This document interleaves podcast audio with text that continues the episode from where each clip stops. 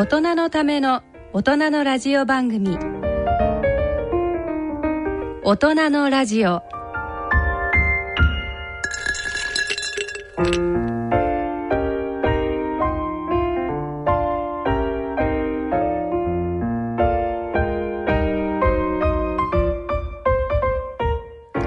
ご機嫌いかがでしょうか？安倍賢人です。ご機嫌いかがでしょうか？小山麻子です皆さんいかがお過ごしでしたでしょうか？私はちょっとこんとこ正直ね、はい、あの申し訳ないですけど夏バテというか疲れ気味というかダウン気味というかですね、えー、結構暑い日が続きましたからね、えー、もう水分の取りすぎとあれでみんなに会うために「先生痩せましたね」って一人や二人じゃないんですよ。なんか随分にやるとなんか、なんか結構気持ちがダウンしてくるもんですよね。あれ、あの、小山さんどうですか？さっきほらお茶の3分の2ぐらい一気飲みされてましたけど、なんか、な、夏はなんか、夏はっていうか最近何かどんなことがありました？そうですね。まあ最近はやはりそのね西日本の豪雨の問題もありましたし、やっぱりあの夏っていうと思い出すのが私は介護してた頃に、はい、あの私の祖父あ祖母がとってもあの汗っかきだったんですよね。だからベッド周りをいつもあのシーツをねなんかこう、はい、みたいのを敷いたりとか、はい、あと汗をまめに拭いて床ずれもねできてきますから。大変ですよね、ね、だけどそうそのほらあの豪雨のね、うん、西日本のねあれ危険なのはあのー、水が引けた後らしいですよね、うん、いろんな雑菌が下水とかいろんな糞尿とかがね混じったやつの菌があれで感染症が起きたりとか、あのそう考えるとそこにもほらすでに具合の悪いね介護の必要な方たちもいるだろうし、本当にあのこれからが大変な時期なんだろうなっていうことをね、ちょっとつくづく感じますね。そうですね、えー、そんななんとなくねみんなに痩せた痩せたと言われてる私ですけど頑張ってやりたいと思います。はい、ぜひ大人のための大人のラジオ。この番組は野村証券ほか各社の提供でお送りします。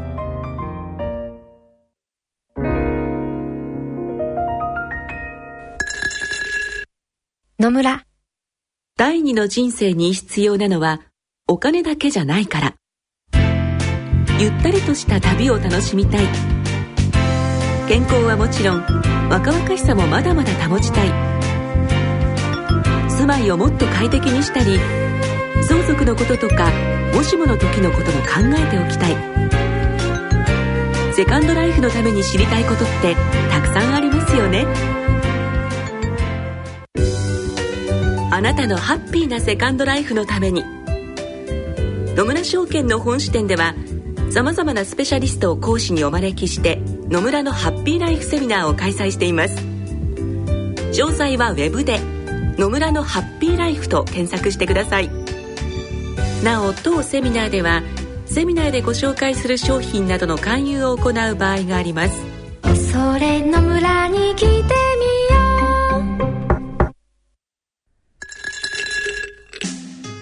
う。大人のための大人のラジオ。社会病理のコーナーです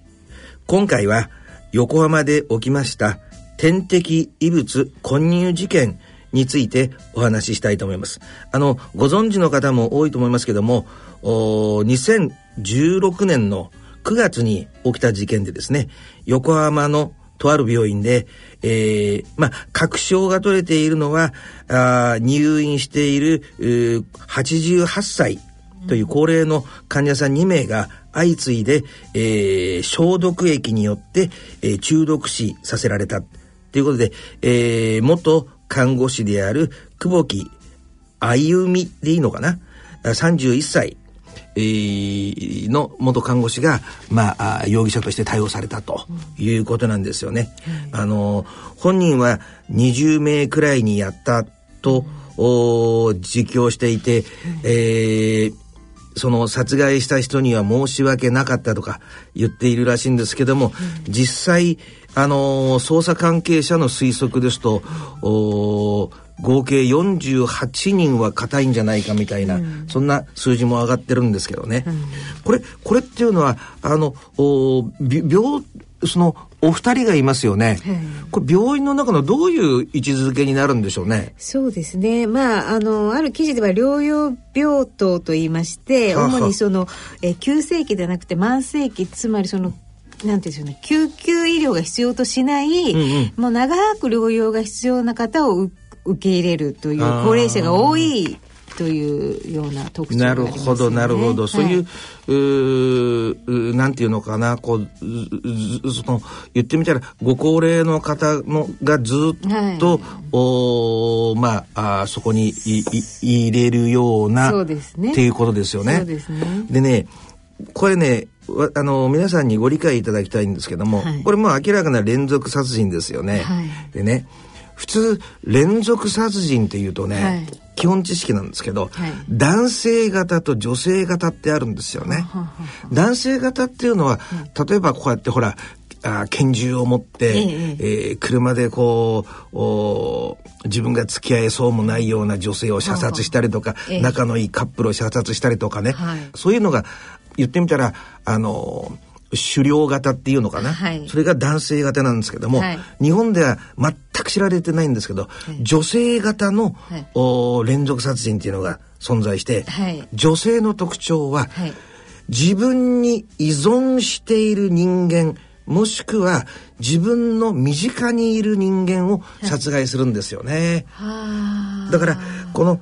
病院の患者さんとか、えーえ。ーあと自分の子供とか、えー、自分の親とかね、はい、本当に普通に考えたらそんな近くの人間を殺害したらすぐにね、こっちに、あの、自分のところに繋がっちゃうんじゃないかと思いますよね。はい。はい、でも、女性はそれをやるんですよね。はい、で、特徴的ね、基本的な理解としてはね、あの、いろんな目的があるの、あるんですけども、やはり、子供の時、例えばあの、すべてがすべてじゃないですけども、私が言ってるのは実際にあったケースですよ。はい。あの、子供の時、こう、養子として迎え入れられて、はい、で、自分もいるけど別の子供とかが生まれちゃって、はい、そちらに愛情ばっかりいっちゃってるって、自分が受け止めちゃってる場合とか、ものすごく強い、妬み意識を持つんですよね。そうすると、そういう状況とか気に入らない人に対して過剰反応する。っていう怒りが過敏になってしまうっていうタイプもあるし、あと男性の場合にはね、はい、殺害する過程を、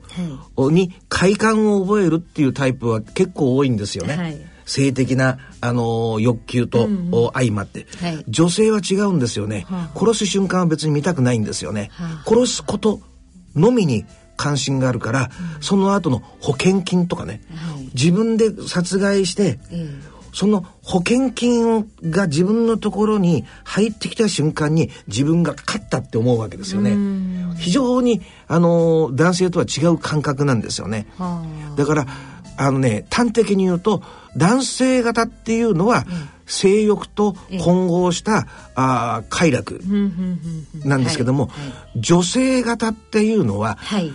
相手に対するコントロールなんですよね。はあはあ、で他にあるのはね、ええ、あのそうに無視されて育った人たちっていうのは注目を浴びたいから、はい、病院で実際にあったジェニーニ・ジョーンズって私もしばらく手紙でやり取りしたものすごい有名な連続殺人犯なんですけど、はい、女性の看護師ですね。はい、であのー誰よりも早く子供が急に具合が悪くなったのを発見して、ええ、通報することによってすごいねってって褒められることに快感を覚えるのと、はい、あと医者もあよく見つけてくれたねって言いますよね、はい、医者を出し抜いてやったっていうものすごいなんかわかりますか？わかります。知的コンプレックスみたいなものを、はい、抱いてるから、うん、医者を出し抜いてやったっていうのと注目を浴びたい、はい、だから自分の子供産んだ子供を全部殺しちゃってるわけだから、えー。5人だったかな？ジェニーニ・ジョーンズの場合には。ですからあのねどちらかというと男性型っていうのは暴力的な、性的なですけども、はい、女性型は性的な性って静かっていう性ね性的な殺害に当たるんですよね。はい、で、あのー、今回なんかのその典型的なケースで、えもしその警察の推測が正しくて48人だとすると、はい、このケースこの類のケースっていうのはものすごく看護師とかが行うケースはものすごい人数が多いの。で、私が直接ずっとやり取りしていた、ドナルド・ハービーっていうね、はい、ああの実際に、あの会会ったことも会いに行ったことって面接もしたんですけど、はい、えー、全部で殺害したのが88名かな。えー言ってみたら病院の患者の身の回りの世話をしたり清掃したりするような、はい、そうした係の職員の人がいるんですよね。はい、男性ですか？そうですね。はい、で、えー、実際に彼は88名かな。殺害して、その時によって、えー、使ってるその毒物は違うんですけども、はい、あのリスナーの方にね理解していただきたいのは、はい、ものそんなねモンスターのような人間が連続殺人鬼なんじゃないんですよね。うん、なんか前も言いましたけどもこうね一つのこういうラインがあるとして、うん、我々もその感情論から言ったらそのどこかに位置すると。うん、ですから普通にあの普通の感情を持っているけども、はい、頭の中に一つの凝り固まって決して消えることがない人を殺害したいというその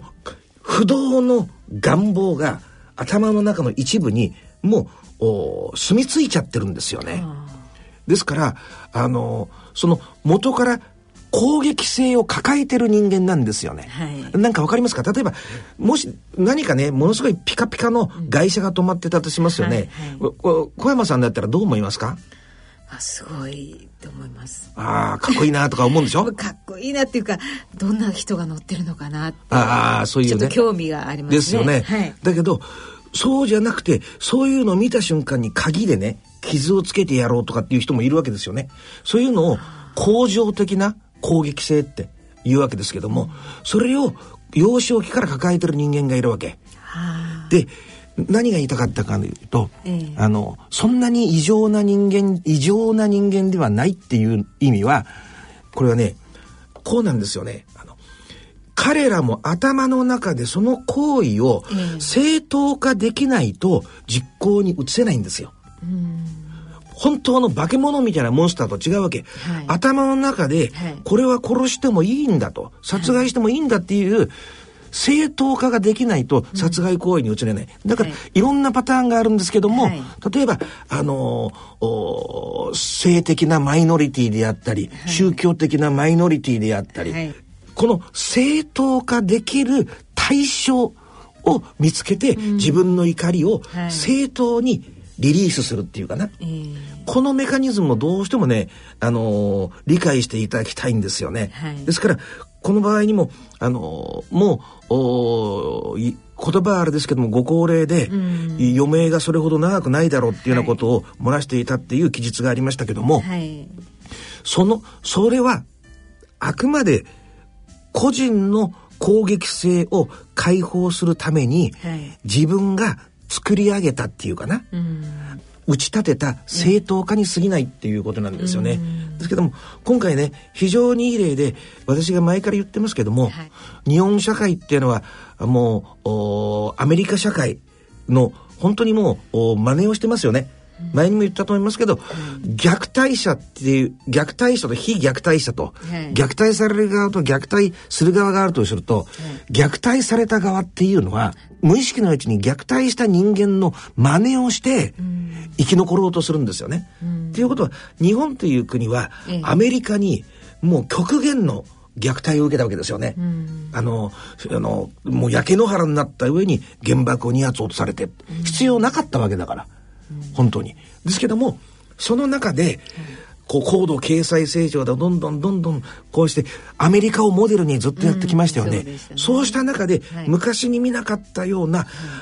負のアメリカ分アメリカ社会が抱いている負の部分も継承してきちゃってると。でこの女性の行ってる連続殺人なんていうのは、その最も最先端のね負の部分なんだっていうことが言える。っていうことなんですよね。ですから、あの、ぜひとも文化をそのまま鵜呑みにするんではなくて、やっぱり自分たちの日本人としてのきちんとした消化を行って、我々のアイデンティティっていうものを持った上で、あの吸収していかないとそのアメリカが犯罪大国って言われますけどその隅々までのそうした負の部分もきついでしまうっていうのが、まあ、私が訴えたいことなんですよね。野村ちょっと気になるお金の話